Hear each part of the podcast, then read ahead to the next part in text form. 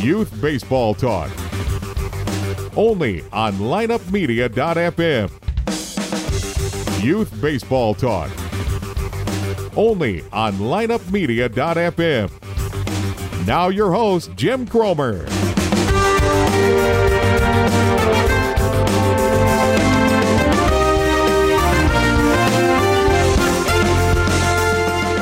Hello, everybody. Welcome to this week's edition of Youth Baseball Talk, brought to you by The Rope Trainer. Make sure you check out theropetrainer.com. As John Smoltz says, everyone should have one, from big leaguers to little leaguers. I highly encourage you to check out the great product developed by Earl Perrin, John Smoltz, and Chris Verna, the whole gang over there at Rope Trainer. They have your young players' arm health in mind. Uh, again, uh, efforting getting Chris Verna on the show because I want to hear about the scientific data that they had done, the testing that they had done on their product.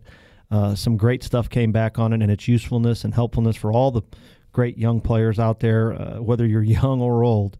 It's a definite need that needs filled, and these guys have found a great answer to help us a little bit in this fight against what has become really almost an epidemic among young players out there with these arm injuries. Um, I hope you enjoyed the show last week. We kind of teased what we were going to talk about this week. Uh, before we do that, let me introduce my co-host and friend, uh, Spiker Helms. What's going on, bud?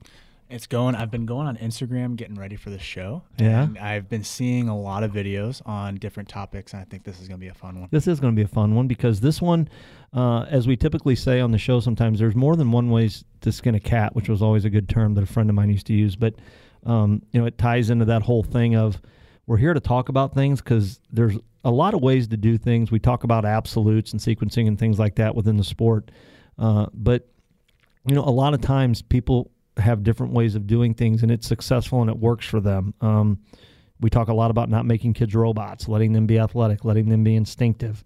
Uh, but today's game, today's game um, has gotten more and more difficult each and every year. Kids are getting better. We talked a little bit about how that's happening and the training and all the effort that goes into this stuff. But um, approach in all facets of the game is something that is uh, requires a little bit of uh, maturity uh, physical maturity, but more importantly, probably mental maturity.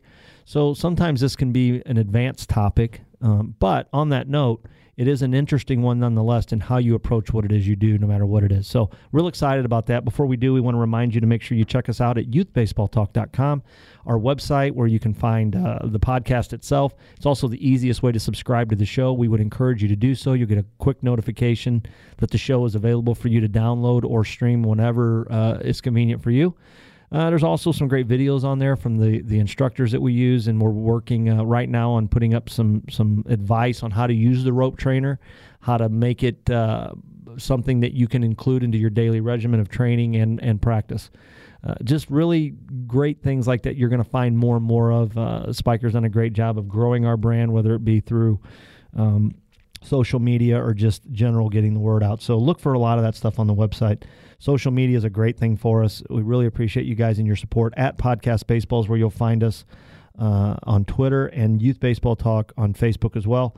If you follow us and you're involved in the game of baseball, we're going to follow you back. Uh, we're asking everyone to please share our stuff around, and just in an effort to reach all the great people and families out there that are involved in this great game of baseball, especially at the youth level.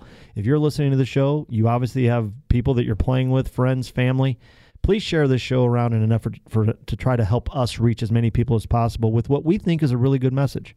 Uh, lineupmedia.fm could not do the show without them either. Uh, the fastest growing podcast planet, fastest growing podcast company on the planet.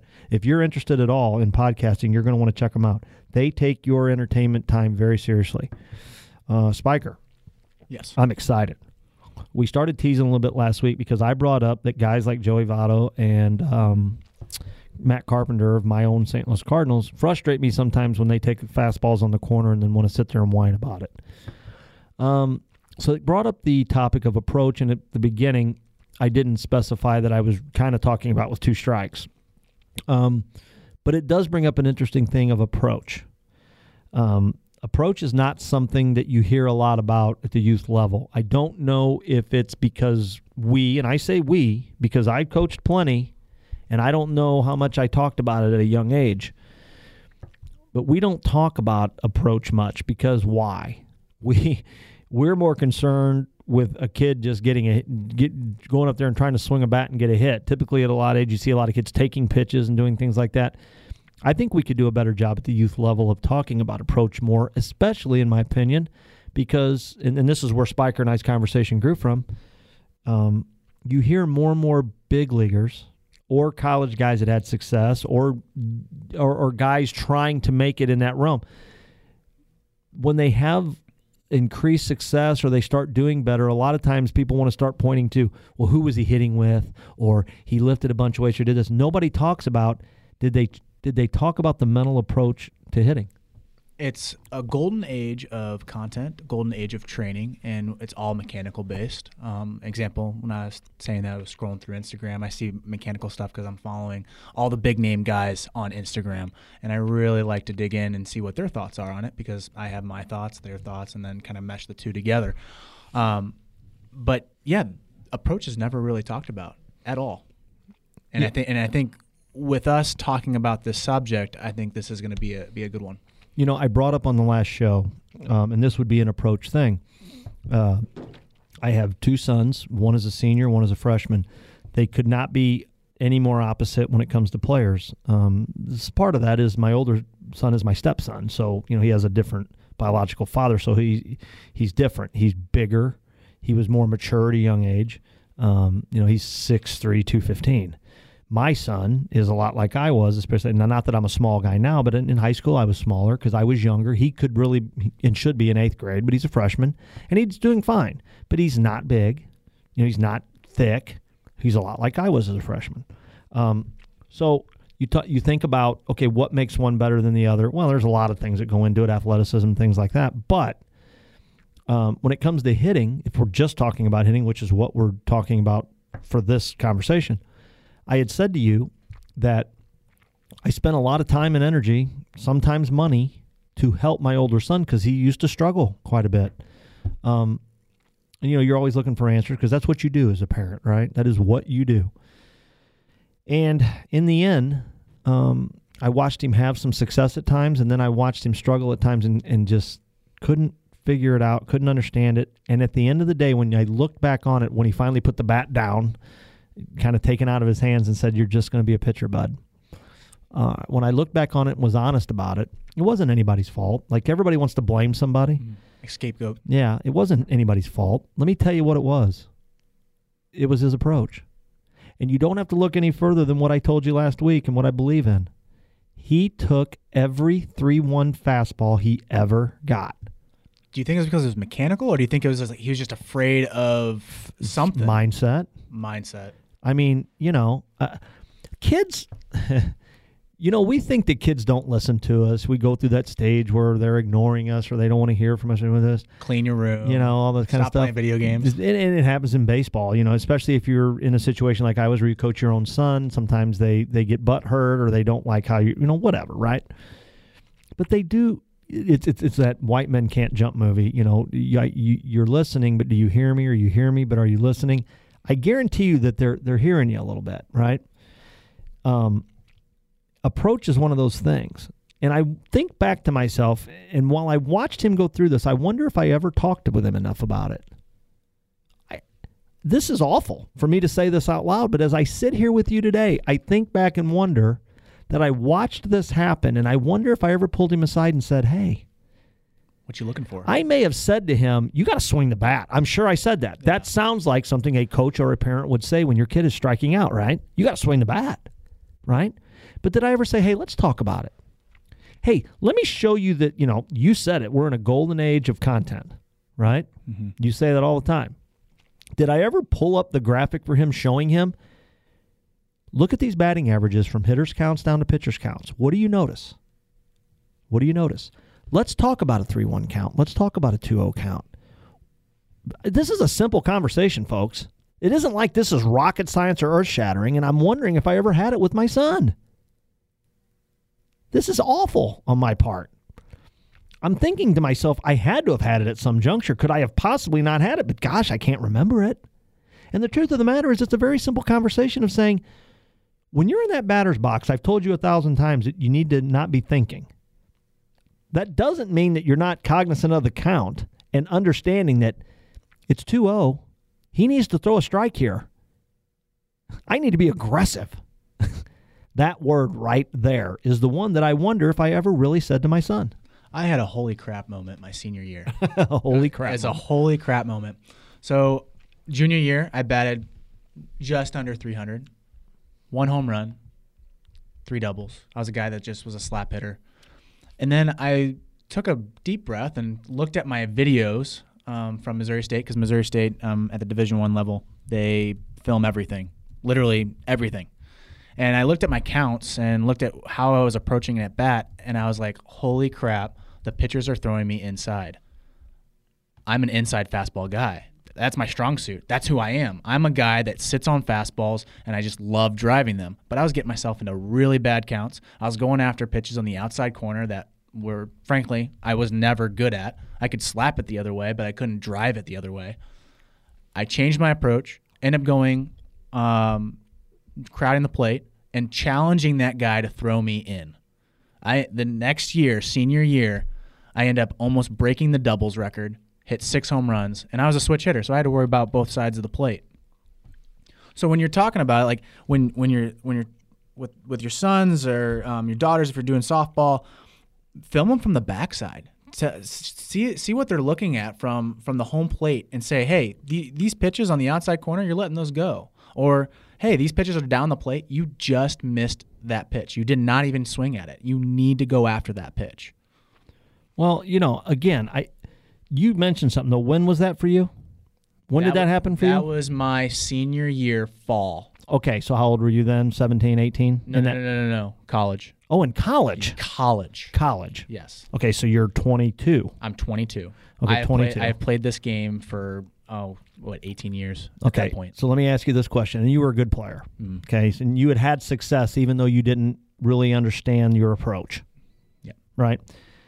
I was going up there blindly. When at what age do you think if somebody would have maybe mentioned it to you, do you think you could have understood it? Just being honest. Like I mean it's a guess purely, of course, but like if you can think back to your career, if somebody would have had a conversation with you about that, at what age do you think you would have understood it? To be complete like and you can be you can be lenient one way or the other.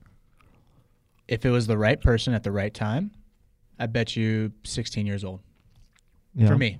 I, I, think I think because that's when I got really really serious about baseball, where I really enjoyed the game and I wanted to be the best I could possibly be. Okay, so what if you dummied it down a little bit?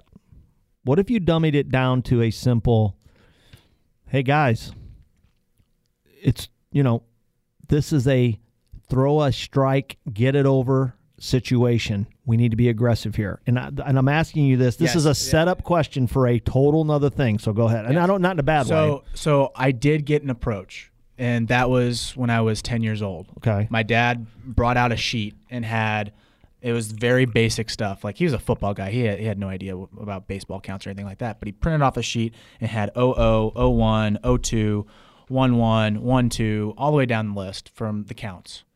And him not knowing baseball, he literally sat there and did it with math and said, "What do you think?" Told all of us, "What do you think the chances are of you getting a fastball in this count? What are your chances of getting a curveball in this count?" And we all like said, "Da da da da." Where do you think you're going to get all your hits?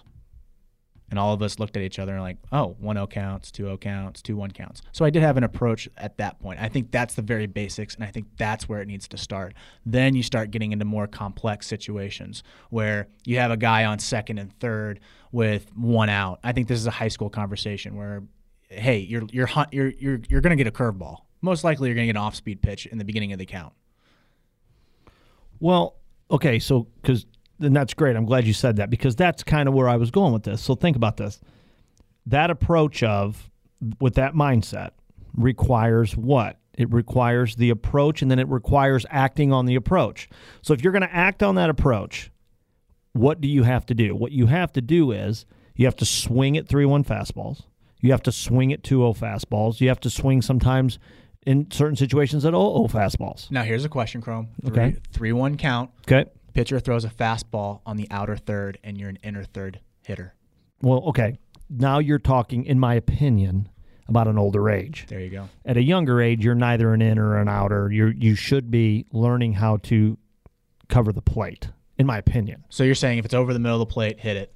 On three one. Okay, that's where I'm going with this question. Okay, so Now we're into, and again, I don't mean, you know, and again, I, I, I do and I don't because I believe what I believe. And I encourage you, if you disagree, to do the same with me.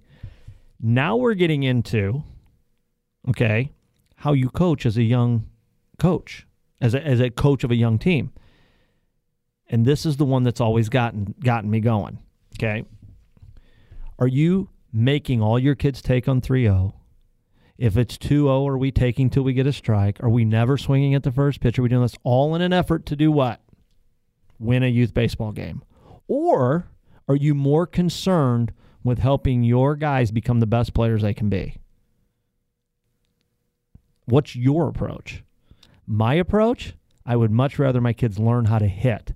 And I can promise you, as I sit here today, you have a better chance if the kid learns how to be aggressive with fastball strikes, of him being a better hitter than taking fastball strikes. And I always hated that rule. Take take a strike. Oh. That doesn't make any sense whatsoever. And then you'll say, well, what about the last inning? I, I agree. In certain situations, yes, but I'm a guy that let's say, hey, if you see the fastball hunting it, go for it. Let's let's hunt that fastball. I'm just trying to figure out if anybody can give me a good explanation of why to take in 2 10 31 fastballs. Listen. Unless you're trying to extend the game. I mean, that's the well, only thing I can really Sure. Now, that's a little bit different. Now you're talking about a situation. Yeah, we're down four runs. We need base runners. While I am concerned about your development, we're also listen. Winning's part of it. I don't. I'm not. I've never said it wasn't. I'm talking about an approach on the whole. I'm talking about the 90% of the time, first through fifth inning, trying to hit, trying to trying to do. I'm not talking about you get into that one game where you're down a run and and he throws the first three pitches outside the zone and you put the take on. I'm not talking about that. I'm talking about in general. There's a coach. Now see, you want to be a coach, there's a coach. All game long you're working on your kids. You put yourself in a position where you're down a run. Now go ahead and coach. Now we're going to take. But to blindly do it to a kid every at bat, I'll never understand unless you are all about the W. Have you ever heard of the shoebox theory?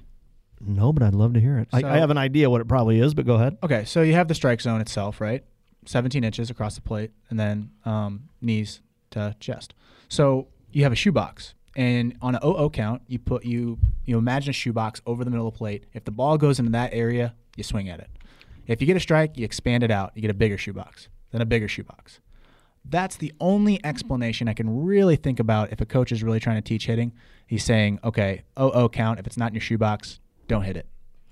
Yeah. Okay. So again, we're talking about a basic approach, mm-hmm. right? I like the shoebox theory. Um, you know, I always asked my kids, okay, I always asked them to have a have an idea of what a strike is and isn't. Now, I always used to also say that we also know that umpires like to expand the strike zone. So I don't want you to freak out because here's the deal. It kind of goes with what I said on a show we did not too long ago about um, about um, uh, oh, what's the word? Well, we did a show about um, oh, I can't think of what.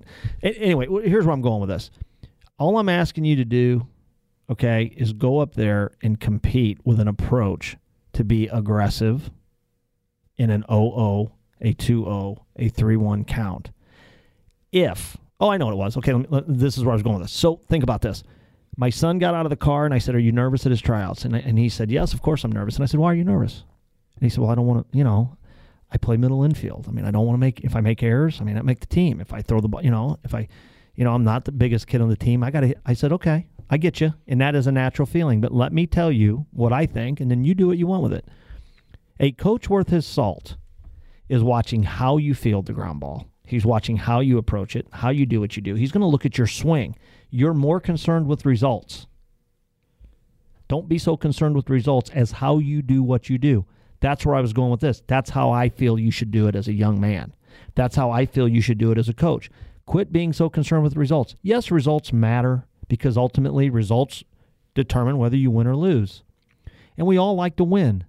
But I promise you, it is proven judging by the thing that we showed that, that we talked about, the simple chart, if you take a good approach and this is how you go at it, you have increased your chances to have success. So why do we not do that? uh, I uh, when I I teach lessons and a lot of players they they they focus on that result. And I one kid I had yesterday, 12 year old, we talked about him last last show. Um, he's a big kid, gonna hit a ton of home runs, and he got mad about a ball that was off the outer third of the plate that he was not he's not a hitter on the outer third. He's a guy that hits that's more inner third type of guy and he was mad because um, he hit that pitch on a line drive and he should have hit that ball out of the ballpark. I'm like, that's not your pitch, man. You need to go after your pitch. You missed an inner third pitch and you fouled it straight back, and I didn't see you go, oh, man. You have to attack that. That's the pitch you should be mad at, not the one where you hit a nice, easy line drive over the second baseman's head. You know, for me, when I think about this, it kind of goes back to it, it, okay, so you parents are out there listening to this and they're going, okay, coach, you're talking to me about approach.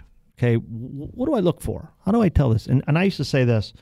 We used to play teams, and I'd sit on my bucket, and you know, if you really are coaching, you know, you're assessing situations and how you go about things, and you would watch kids, and you know, typical in all of youth baseball, you know, especially if you're going to play AAA major, you're looking over there, and a lot of times there's bigger, mature kids, and they dominate games. And you know, you'd see them in the cage, and they'd hit the ball real hard. But if you'd watch them, real close. A lot of times, unfortunately, kids dominate baseball at a young age that are more physically imposing, or if they're a little older, a little more mature physically. But a lot of times, and this is sad, they only do that because they are physically more dominant maybe mentally more dominant, uh, advanced. A lot of times, their mechanics are not very good that's an inherent part of being bigger at a younger age. You don't have control of your body. I've always said what you get is you get kids that are bigger and aren't as good at athletes because they're just not in their bodies yet and they dominate, and then nobody does anything to them. They let them swing the bat poorly. They let them throw it improperly. They overuse them. And then when they get to high school, everybody goes, What happened? Well, I'll tell you what happened. You didn't coach him because he was getting a bunch of hits. He was striking a bunch of people out, and you never said anything to him because he was having success. But the reality of it is, he's never swung the bat properly. He's never thrown the ball properly. You didn't give him any rest because you rode him like Seabiscuit. That's why. Okay. Now go the other way with it and say this. Okay. What about the kid and I don't care if he's big, small, or little, that gets his front foot down and you see those hips going when he takes. That's the kid I'm worried about because he has an approach. He's attacking the ball. You know what I mean? You, you know what I'm saying? Oh, I, I and that's know. and that's exactly the approach I used to ask my kids to do. And for some reason, it was the hardest thing. You would have to remind them all the time. If when you know whatever you listen, here's the beautiful thing about this: there is no one way to do this. My point is, if you watch a big league hitter, okay, unless they're taking, I say this all the time. Unless you're taking, they get hit because you can't get out of the way. Yeah. They're lucky to get out of the way because they're unbelievable athletes. But the truth of the matter is, they're committed. They're, that's right. And when that front foot hits the ground, whether you're a soft step guy, whether you're a, a, a, toe touch, whether you're a high leg kick, whether you're a pick it up and put it down, whether you stride at all, they're attacking the. Pitch. When that heel hits the ground, those hips are going.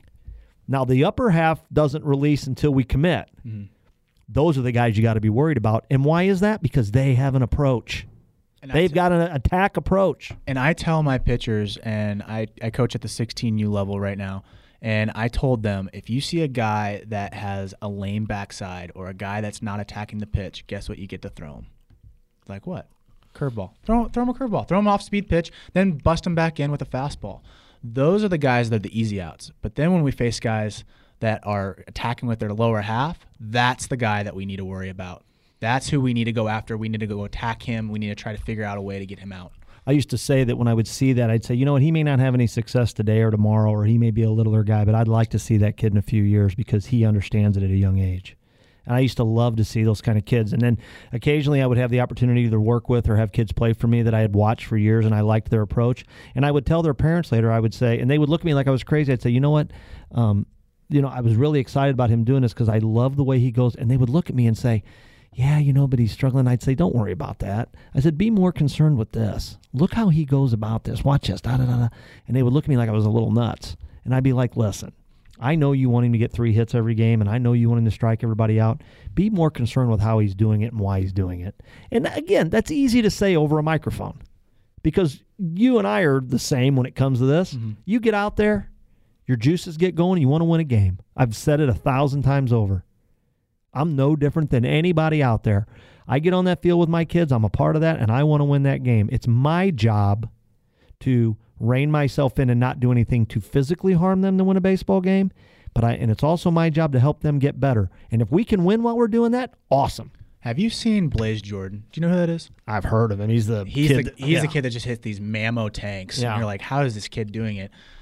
He reminds me of Bryce Harper when he was young. He attacks the lower half, and that that is the biggest change when you're talking about a really really solid hitter. And in obviously Bryce Harper, Blaze Jordan, they're they're they were physical specimens. But when you're talking about a 12 year old and he's he's a little bit undersized, if he can attack the lower half with the lower half, he's going to be a fantastic hitter when he gets when he gets mature, starts getting um, past puberty, and start starts developing muscles. Well, again, we're you know this whole thing's about approach, folks, and you know as we look at this and we try to decide, you know, okay, okay, Jim, okay, Spiker, you've talked about the approach. What is the approach? That's the easy, you know. The easy part is to sit sit something in front of a kid or stick something in front of a kid, like Spiker mentioned, and you you say, listen, you know this chart that Spiker mentioned. I, it's a very simple chart. I mean, it shows you the percentages and how your average goes down let me let me assure you something. Of all the things that that you can argue with, what you can argue with is okay. Well, in youth baseball, that chart would probably look different because what are they trying to do as a kid? They're just trying to throw a strike. So that chart may not apply to nine and ten U baseball because you know they're not. Well, they shouldn't be. They're not throwing breaking pitches and hit fastball counts and stuff like that. So you could say that. But the chart makes sense to explain to them why you are aggressive in certain situations you take that, and you kind of combine it with an overall attitude of, hey, Johnny, hey, Billy, hey, Donnie, what I want you to do is go up there and I want you to attack balls that are strikes. That's what I want you to do. I'm more into that than sending a kid at 9 and 10 and 12 years old, whatever, up there and going, let's lay off those tough pitches. Now, let's try to get our that I have a bigger problem with than telling a kid, look, I want you to go up there and I want you to very simply put your a swing on strikes. That's what I want you to do. That's an easy approach. It's also an aggressive approach, which I can assure you, if you've watched any youth baseball games in your life, if you have ever dealt with a youth baseball team, I would much rather have to rein a kid in than try to get him aggressive. What is the what as a coach, I can think of the one thing that I used to have an issue with my team with after most games that drove me nuts. What would drive you nuts as a parent? How many called third strikes are we going to take? And that was my that was my thing about Votto and, And Carpenter. well, then it goes even back to this: is that why are we in that situation anyways? Yeah, how did we get here? Now, if you got there because you were aggressive and you put yourself in a pitcher's count and he made a good pitch, see, but that's what I'm saying. If you're a coach worth your salt, okay, and you're consistent with your message, the kid knows that's a tough pitch. I don't need you to come back and tell me. I know. And you have to help your kids understand that you understand that. Now you can take it the other way. I cannot tell you the number of times in the number of years that I did this that I made it a point, because this is what a coach should be doing, to watch a kid strike out on a awfully called strike and immediately go to him and say, I don't ever want you to swing at that pitch. Ever. Get put your glove on and get rid of the mindset on it and let's move on. It's not a strike. It's not even close. And then that same kid takes a pitch on the corner. I go to him and say, Now that is a strike. Okay? Know what a strike is and a strike isn't. And yes, the strike zone is very different now than it's going to be. But if you really want to be good at this, you got to know what a strike is and a strike isn't. And if you know what a strike isn't and you take it, I'm never going to say a word. Simple. My kids understood that. They got it because I was consistent with my message. We've all had them called against us, folks, and, and, and we can yell at umpires and get mad at we want. You got that guy that calls chalk to chalk and da da da da da. But then again, it goes back to that. It, you don't need to be in that situation. I got a strategy right here, something tangible that they that a coach can take and they can use it. Look at home plate. Get two baseballs. Measure measure inside three inches on the inside and the outside, and then place a ball on both of those edges. anything, any ball that goes in between those two baseballs, tell the kid to hit it. Yes. That's the best strategy for a nine to ten year old kid, because yeah, you can talk shoebox theory if you want, but some kids just it doesn't click for them. But if you can take two baseballs and put them on that plate, and you measure three inches in, and they, they can actually see that, that's a good approach. You know, I think the conversation that I had more than the ball and strike thing was I think I said this more. When you watch a kid take a called third strike, I used to just get rid of the, the mindset completely, and I would say, You weren't ready to hit it anyway. Mm. You just took that pitch, your hips never flinched. I never saw the back elbow drop in the slot, never. You if it was a strike, you couldn't have hit it.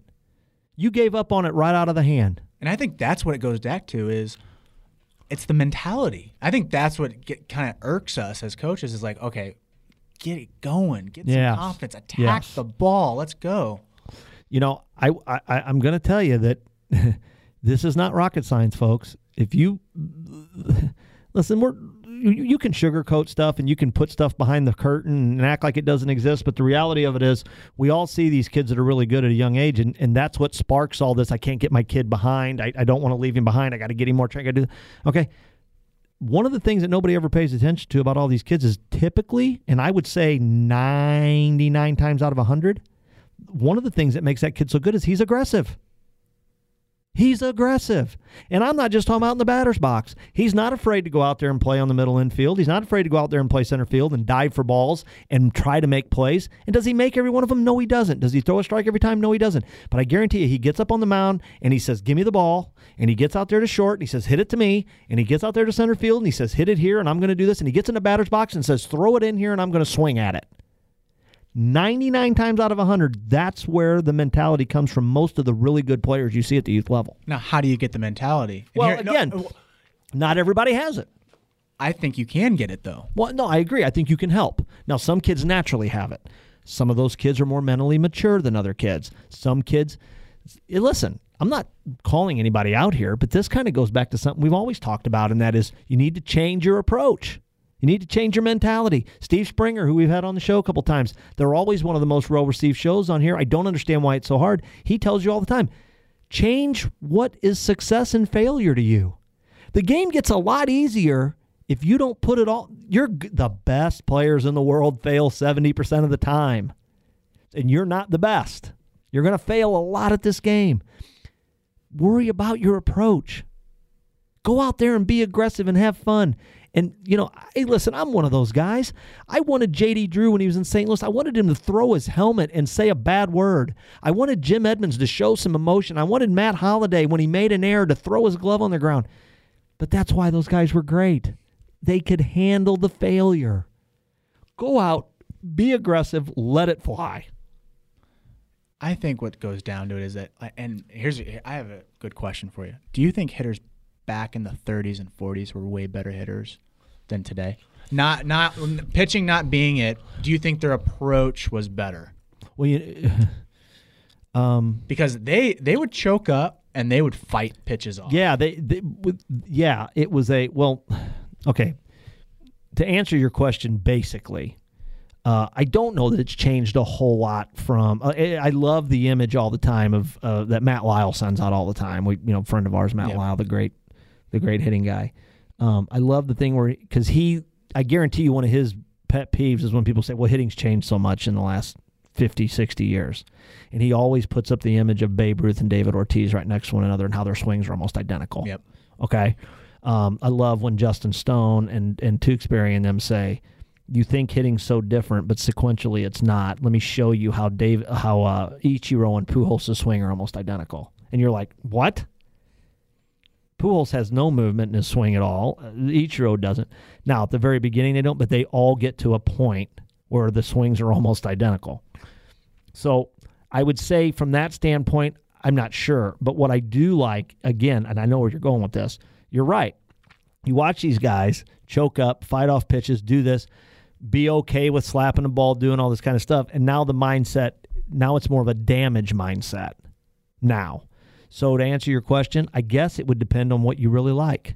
Because if you're one of those guys that appreciates contact, put the bat on the ball, don't give yourself up, then you would probably say hitters have gotten away from that, like a lot of people have said.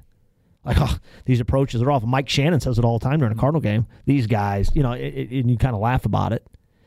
But then the new age would tell you, well, let me tell you why we're doing that. Because what we've realized over time is that yeah, you may think that's great that I didn't strike out and I and I choked up and I and I and I hit some little dribbler to the shortstop. At least I didn't strike out. Well, you know what else I did? I didn't do any damage because I changed my approach and all I wanted to do was just throw my bat out and flip it at the baseball. So I, I don't know that I have a great answer for you for that because I, I pride myself on liking the old school portion of baseball. I like that. Like like I like when I see great players choke up on a bat and, and, and go up there and compete X time. I see Rizzo. I and you see guys that have power do it. I see Anthony Rizzo do it. Joey Votto does it. You see these guys do it. Ted Williams used to say, "I don't have any idea why anybody thinks they're going to sneak a fastball by Barry Bonds on the inside corner of the plate. He chokes up on the bat already an inch and a half. Who thinks they can sneak a fastball by this guy on the inside portion of the plate?" Mm-hmm. So my point is, I don't have a great answer for you because I think the mindset may have been different, but I don't know what's better. Now, The mindset was definitely different. Well, the mindset was we've- definitely different. We've talked about this where Bob Gibson went after that rookie Oh, and told him, "Hey, you're not digging in." And it was a typical thing when a pit when a hitter digged in, he was basically telling it wasn't him just digging in to dig in. It was basically telling the pitcher, "Hey, I'm here to I'm here to tango, big boy. Let's go." Yeah, you know, so you know, um, you know, there's stories about Babe Ruth when he was hitting all these home runs, and teams would act like this, and he would slap a ball down the left field line and laugh and giggle and do all this kind of stuff. But, um, you know, I hear them talking about this stuff and saying, you know, ground balls are bad.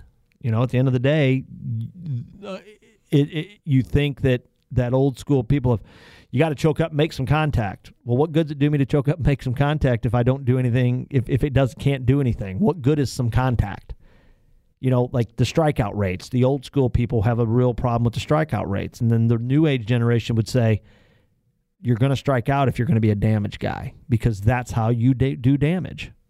So It's again, knowing, it's knowing who you are. Is, Well, that, is that what we're getting down to? Is, yeah, kind of. But let me ask are. you this: What role does the pitching play in this? Because I think the one thing that we know for sure is the pitching is way more dominant than it was. Well, yeah, we talked about Noah Syndergaard yeah, um, last last episode. Guys averaging 97. Is that what you said? Averaging 97 mile an hour fastball. That's Yeah. ridiculous. and that's the one thing we know for sure.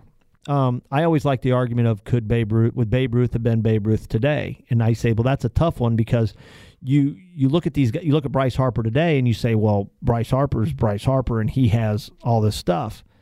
And I always say, well, you're assuming that Babe Ruth didn't have something in him that he couldn't have brought with him to today's game, and then added in all this other stuff. Now, what I say to everybody is this: it, it, it's not even a chicken and egg thing because it really, in my opinion, does come down to the pitching, the specialization in the bullpen, all that kind of stuff. Because if in fact Bryce Harper and Mike Trout are so good, why are they not doing the things that Babe Ruth did? And also, you're not thinking about Babe Ruth played the dead ball era too. Yeah, I think he he went dead ball to live ball, Yeah. didn't he? He kind of Yeah. was, a, but But again, he was hitting mammo home runs with the Yeah, dead ball. right. The guy could just flat out hit. I mean, look at his mechanics. now I now that was an interesting thing too. I- that was an interesting thing too of approach. yeah. until he started doing it. You know, uh, who was the guy that said I could have hit? Who was the guy that said he could have hit 700 home runs, but he he goes, but I wasn't trying. I, I don't know. God, was I- it man? That wasn't Mantle. Somebody said I could have hit six or 700 home runs, but I didn't try to. I was trying to hit 400. It might have been Ted Williams. It could have been somebody like that. But I mean, oh, no, that, I think that was Ted Co- or Ty Cobb. Ty Cobb said that. Yeah, it He was said, somebody. I, I said I could hit home runs just like Babe Ruth, but I decided not to. Yeah. I wanted to hit the ball on the ground and let my legs work. yeah, it was somebody like that. But my point on that is, is what is that? That's an approach. Yeah. It's an approach. It's a change in approach. You've and that's gotta- what it has to be. It, it comes down to this. You got to know what type of player you are, and then as a coach, that's the hardest part. That's the art of coaching is Right. knowing each player, developing an approach for each player, and saying, "Hey, I, I really do see that you're you're hitting the ball really well when the ball's inner third or outer third." And I do that all the time with my players. I talk about each bat. If a guy had a bad at bat, I was like, "What what pitch were you going on?" He looks at me like, "Well, I, I swung at the curveball." I'm like, "Were you sitting on a curveball?"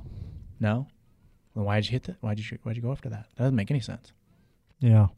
Uh, I heard a great conversation, and, and, and you know we got to get going here, but great. You know when you get the opportunity to watch a Major League Baseball game and a former player that was a really good player and, and, and can articulate the game well, when he starts talking about things that were going on in his head and what was going on when he played, pay attention to that.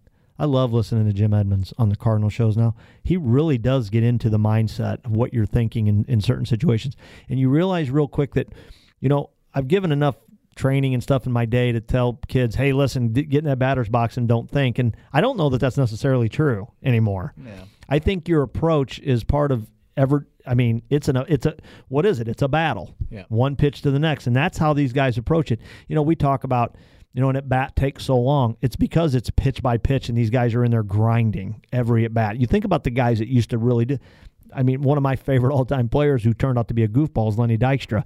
He grinded every at bat. He treated every pitch like it was the seventh game of the World Series. And I guarantee you those guys are hard to play against. Really hard.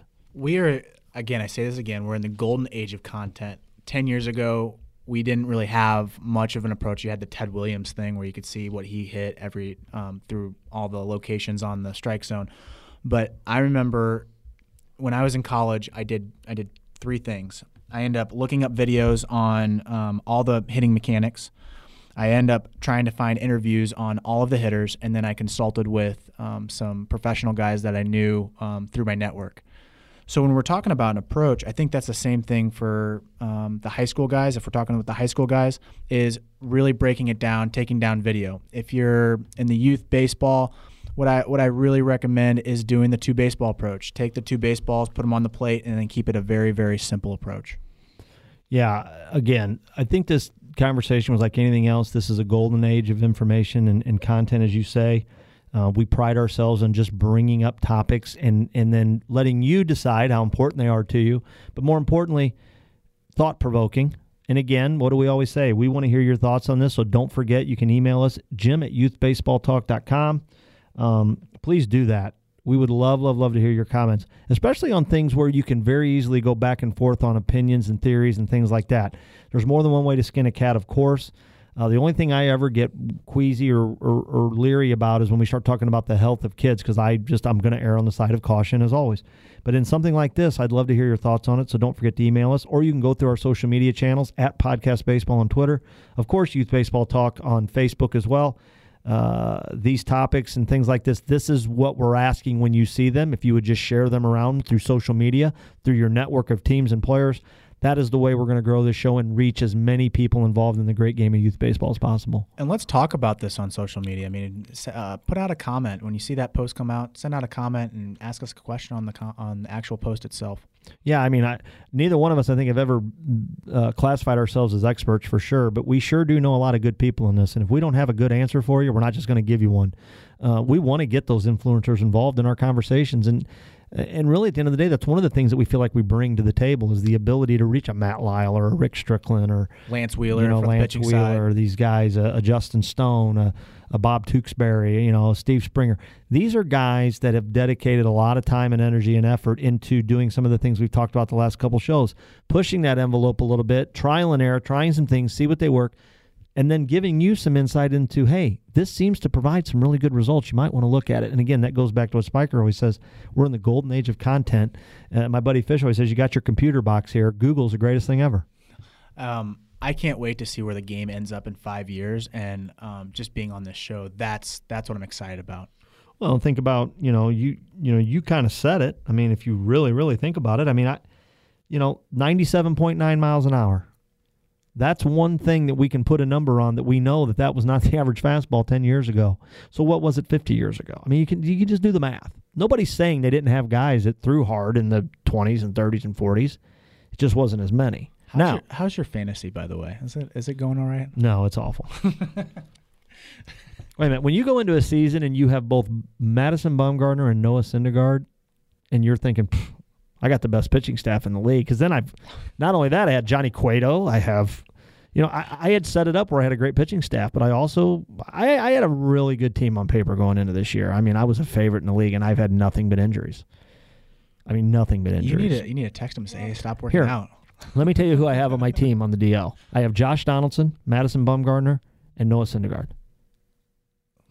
Yes, I have those guys, and they're all on the DL, and have been, and will be, continue to be. So problem. Don't do it. Don't do it, folks. It's awful. It's awful. It's awful.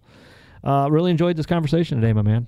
Love it. Looking forward to the next one as well. Um, we touched a little bit in this one. Uh, the next topic, just to give you a little tease success at an early age versus the process. Uh, I touched on it a little bit. Some of the stuff you see at the youth level, and you kind of ask questions, wonder why.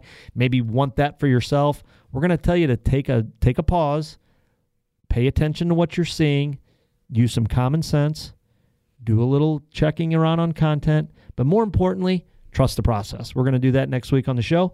Uh, right now, uh, we're going to remind you to make sure you support the ropetrainer.com. Our good friends Earl Perrin, John Smoltz, Chris Verna. John Smoltz will tell you all the time if big leaguers and little leaguers had one of these, uh, it'd be an amazing thing for them. He he says as much in his own thing. If he would have had one of those, he thinks he definitely could have prolonged his career. He doesn't think he would have had some of the injuries. It's even backed by more than just feeling it and doing some things with it. They now have scientific data to back up why it's such an important tool. Make sure you check them out, theropetrainer.com. Now we're going to go over to one of our other great content guys, Justin Stone, Travis Kerber, all the gang over at EliteBaseball.tv. They're a great baseball program, but they're a great product, EliteBaseball.tv. I highly encourage you to check it out. They give us their tip each and every week, and we do appreciate it. Let's go over to them now. Take it away, guys. Thanks, Jim. Justin Stone here with EliteBaseball.tv. This week's tip of the week is going to cover when the at bat begins. You know, so often when I do lessons this time of year, I like to have players do some self reflection, some evaluation on how their at bats are going. And I do so in three areas. The categories are I ask them how they feel about their swing, the mechanical side. Number two, their timing. Are they early, late, or on time? And three, their pitch selection. And so I want to know are players attacking balls in their hitter zones, specifically early in the count? And one of the things that struck my mind in the last couple days is a player that was telling me, and their dad confirmed, is that oftentimes they are taking the first strike. They're taking the first pitch of the at bat. And I had him think about this for a second because we know with hitting with two strikes is already a very difficult task. And the batting averages tend to lower about 200 points once we get into a two strike count. So if right away I'm giving the first strike to the pitcher, and we'll say the ball is in the pitcher's court oftentimes in a two strike count, that leaves us, the hitter, with the advantage only 33% of the at bat. So the odds are stacked against me at this point. And the point I was making to the player, you know pitchers are trying to get ahead of us with pitch one. They're not trying to nibble. And the more they get ahead of the count, the more they move to the edges of the zone, even at the youngest levels. Pitchers are smart enough to realize if I don't have to throw a ball in the middle of the plate and I can get it out, why would I throw a ball in the middle of the plate? I'm going to continue to work to the edge of the zone, or even better yet, make a, hitter chase by throwing a ball out of the zone. So we have to be ready to hit pitch one. That may be the best pitch of the entire sequence. So, what we're going to talk about today is how we prepare for pitch one. And it's not to me, when does the at bat begin? To me, it's the at bat never ceases to end. As soon as we're preparing for the game that day, I get my eyes on the pitcher in the bullpen. And it doesn't matter what level we're talking about here, because I want to see arm slot, I want to see timing of delivery, and I want to see what is this pitcher's out pitch. Now that's going to be for older levels of baseball, but you can tell right away if a guy has a hammer in the breaking uh, uh, with a breaking ball in the bullpen, or he's throwing some special pitch. Maybe he's got a split finger. You're going to see that from glove signals and action of the ball. So we can get information about the day. I was a leadoff batter. This was really important to me. I was doing a lot of my preparing for the at bat by watching the guy in the bullpen. So I'm watching those things to get prepared for my at bat and for the pitcher that day. And what I say, it never ceases to end as we continue to watch the player and a pitcher in the game. I can get a lot of information about what the pitcher is doing, pitch sequences. Is the pitcher up and down in the zone? What is the strike zone like of the umpire? If we simply just watch the game. And that's hard to do for our youngest players because their attention spans aren't very great. So, what I do as the coach, a youth coach, I ask my players questions on the bench. They better be able to answer those questions. So I try to point out things that are happening in the game as a coach to get the players' focus turned or directed to those cues. As we get older, we're trying to find if pitchers have tendencies of what they're doing in the glove to tip off certain pitches. But you have to watch the game with a keen eye to pick those things up. And you'll be surprised how much information you get about the game when you start watching the game with a critical eye. So that's step one. We're watching, we're observing, and we're learning.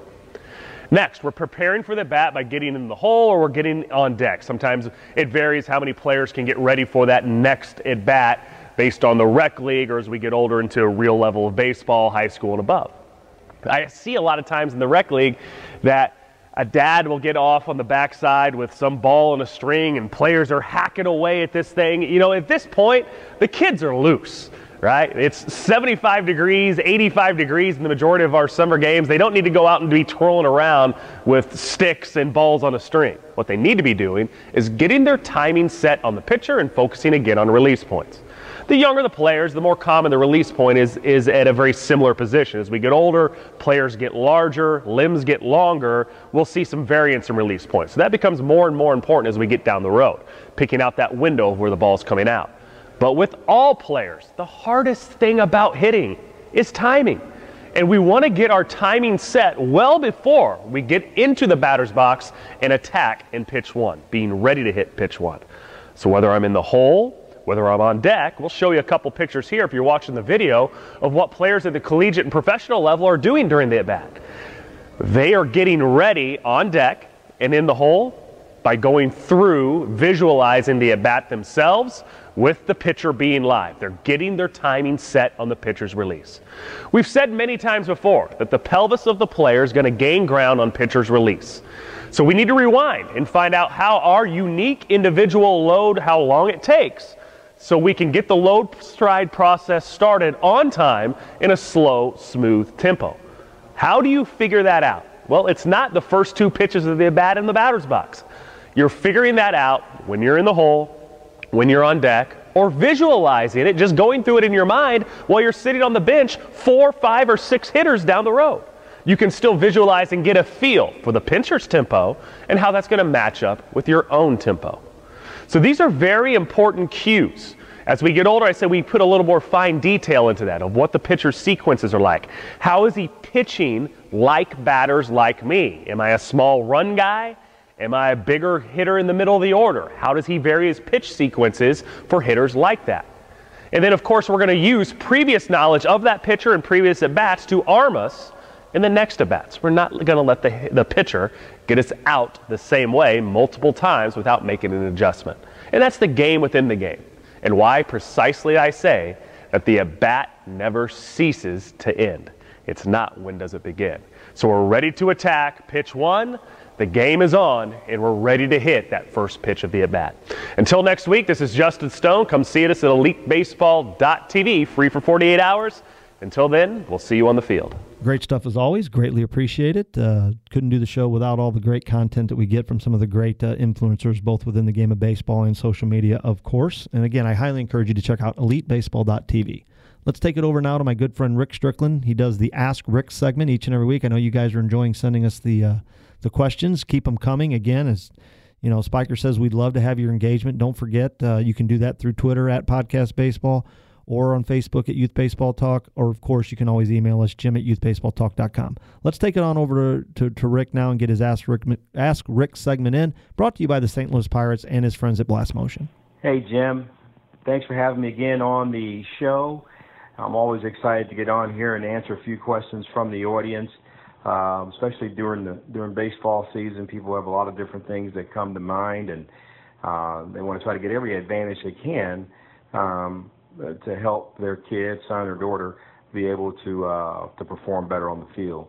The question this week is not a question I hadn't heard before. I've heard that before. Uh, lots of times we've spoken about it uh, uh, with our players as well. But the question this week we have for the show is when facing pitches at the youth levels should we tell our younger players not to even offer at a curveball or breaking pitch? Um, one of the things I would say is, you know, I assume that we are talking about, uh, you know, really young players, 11, 12, 13 years old, maybe even 14, perhaps 14. Uh, I find it interesting that you're having to have that discussion with people at that age, uh, that they're throwing enough breaking pitches to have you even, uh, even talk to your players about not offering at it you know, to, to, to be in a situation where you have to make a decision on whether or not to swing at a curveball means that you're probably seeing a whole bunch of them. you know, if one gets thrown once a game or twice a game, I don't think that that's much of an issue. And I don't think you're going to be able to teach a kid to be able to recognize that particular type of pr- uh, pitch that he only sees once, you know, every two or three weeks or whatever it is like that. But I find it very um, interesting that the person who asked this question would be seeing a whole bunch of breaking pitches and would want to know a little bit more about what the age group of the player is at this point. Um, uh, that would put a kid in position to throw a lot of breaking pitches. So that's just my point. There's some people out there that thinks that, you know, you're not saving yourself for a big league level, so let the pitcher throw whatever he wants wants to at this point.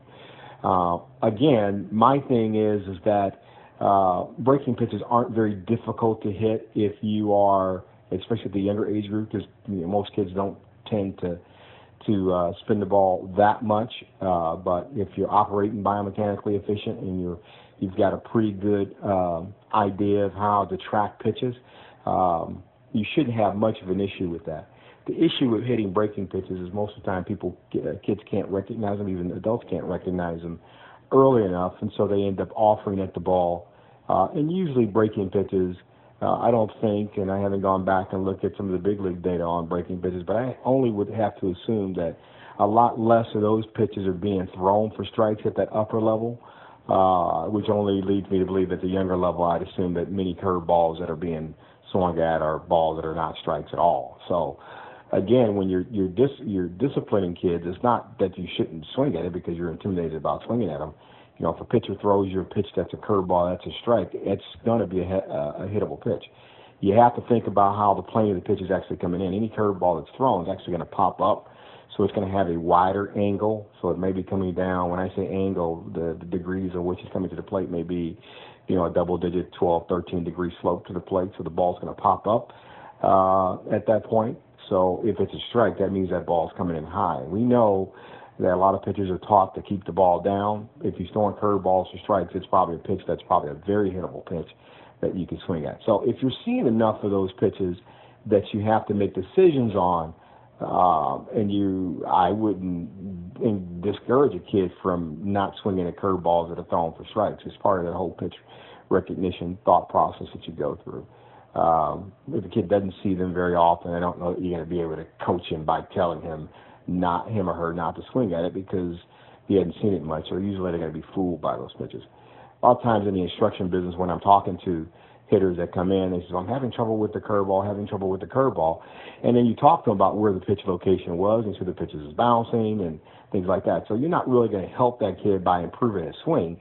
You're going to improve that kid's swing by helping him identify which pitches to hit uh, with that. It doesn't matter whether that pitch is a curveball, a fastball, or whatever it's like that, especially if they're strikes or pitches that they can handle. I shouldn't always be be too uh, uh, cautious to say strikes. We we definitely need to say the pitches that you can hit. Last night I was watching a game on TV. Uh, Seth Greinke got his no hitter broken on a pitch that was a curveball or a slider that was down and in, and it was not a strike, and the guy hit it about 450 feet. So when we talk about pitch location, we're talking about pitches that the hitter can hit, and that's based on an individual. It's not always you know uh, a pitch that that would be hittable for other pitches, uh, other players based upon the swing. So my advice to the guys, should you tell them not to swing at a pitch? I mean, you could try that if the guy's throwing a lot of them, he's not throwing any for strikes. But, you know, I would say, okay, in most circumstances, you've got to continue to work with kids on identifying all types of pitches and teaching them how to how to swing that way. So hopefully my rambling this week, Jim, helped some people uh, in this process of becoming better players.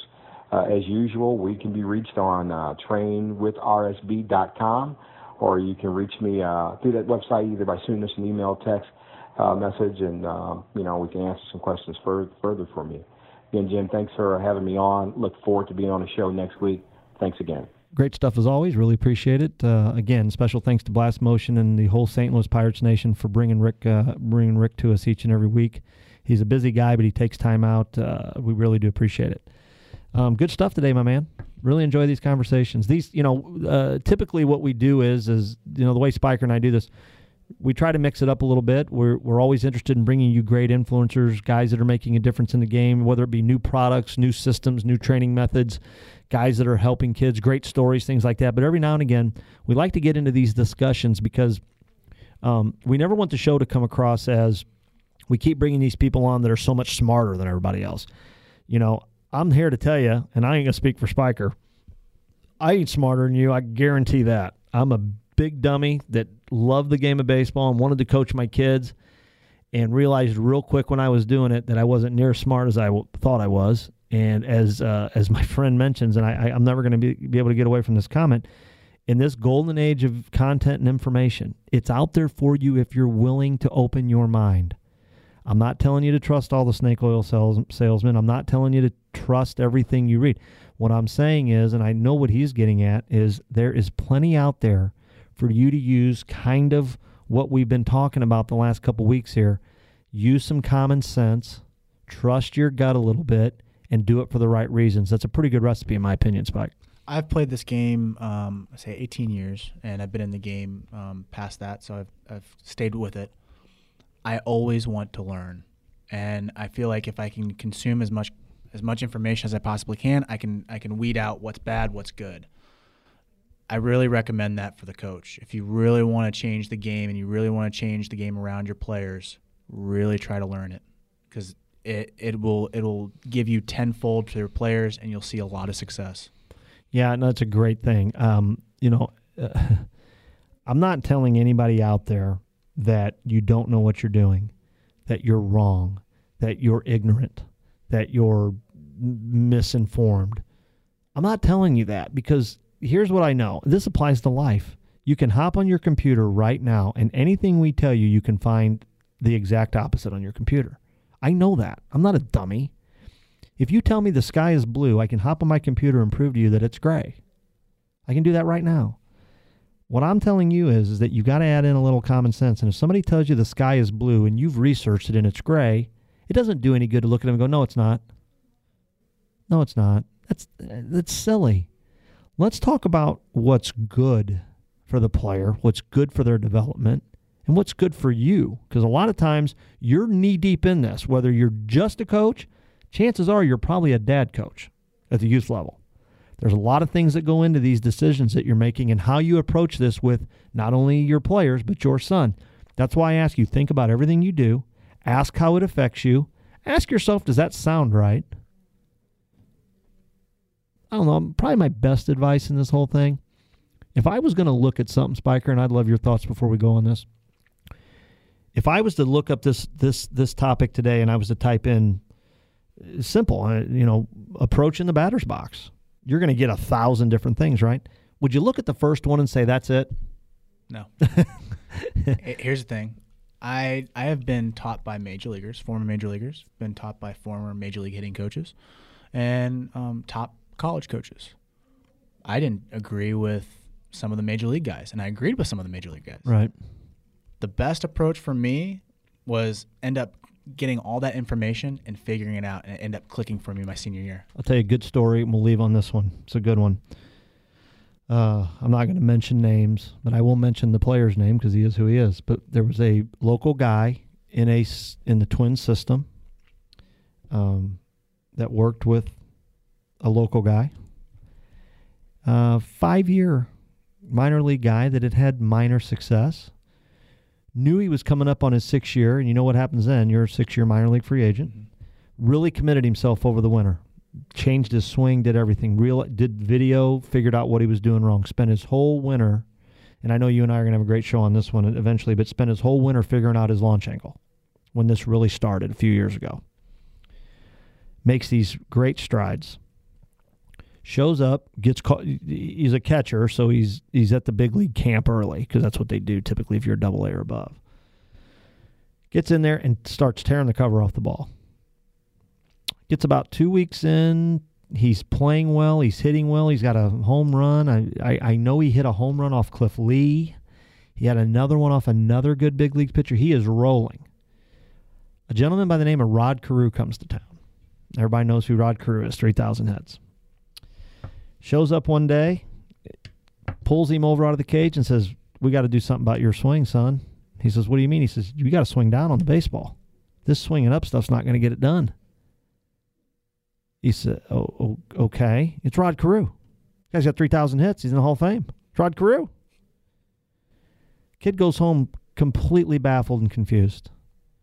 Calls his hitting coach back home, and his hitting coach says, check your email, and sends him no less than 10 videos of Rod Carew hitting a baseball swinging up. He goes to Tom Brunansky, who's the hitting coach at the time, and Tom Brunansky says, You need to show him respect, but just keep doing what you're doing. You can't always listen to just one thing. You have to have an ability to take information you've been given, look around a little bit, assess the situation, handle it a certain way. That's all I would think I would ever ask anybody to do. But but that right there will give you an idea of how I'm not sure any of us really know what we're doing to some degree. you know what I'm saying? I mean, think about that. This guy's all in. I'm a six year. I'm going to do it. I'm going to do it. I'm going to do it. And he goes out and he has a great time. And some Hall of Famer shows up and says you're wrong. Now you explain that one to me. That's a punch right in the stomach. That's a punch right in the gut. Yep. So you're always learning. You're always trying to get better. Um, the information is ever changing and it's getting more and more plentiful. As as again, we're back to golden age content. But think about that for a minute. And you're talking about guys at the highest level. So imagine how hard it is for us here at the youth level to try to decipher right from wrong. Mm-hmm. That's why I always say the number one thing I'm going to tell you in this game in, at youth baseball is common sense. Was that Seinfeld episode when he says, "Who you running against?" And, and for when he's running for condo board president, Yeah, yeah. and Jerry says, "Common sense and a guy in a wheelchair." Good stuff, Spike. I enjoy it, man. I'm uh, having so much fun since you joined the show. It's nice to uh, to have another thought and a guy as smart and educated as you in the game, but also has the passion for it and, and the want to do it and the help. So I appreciate you being here Yeah. every week, my man. I enjoy the ride. No, it's good stuff. Hey, uh, again, don't forget all our friends at lineupmedia.fm. Give them a look see. Go to youthbaseballtalk.com, our great uh, website where you can find some great videos from our instructors. You can also uh, subscribe to the podcast, which really we're asking you to do. Don't forget us on Twitter at Podcast Baseball and, of course, on Facebook, Youth Baseball Talk. Again, our only ask of you is when you see stuff from us, if you would share it around just in an effort to reach all the people involved in the wonderful game of baseball, we would appreciate it. For my co host, Spiker Helms, I'm Jim Cromer. This is Youth Baseball Talk. We'll see you next week. Tune in next week for another edition of Youth Baseball Talk. Subscribe and leave a rating and review on iTunes, Google Play, Stitcher, or wherever you listen to the show. Find us online at youthbaseballtalk.com, facebook.com slash youthbaseballtalk, or on Twitter at Podcast Baseball. Plus, check out all of our podcasts at lineupmedia.fm.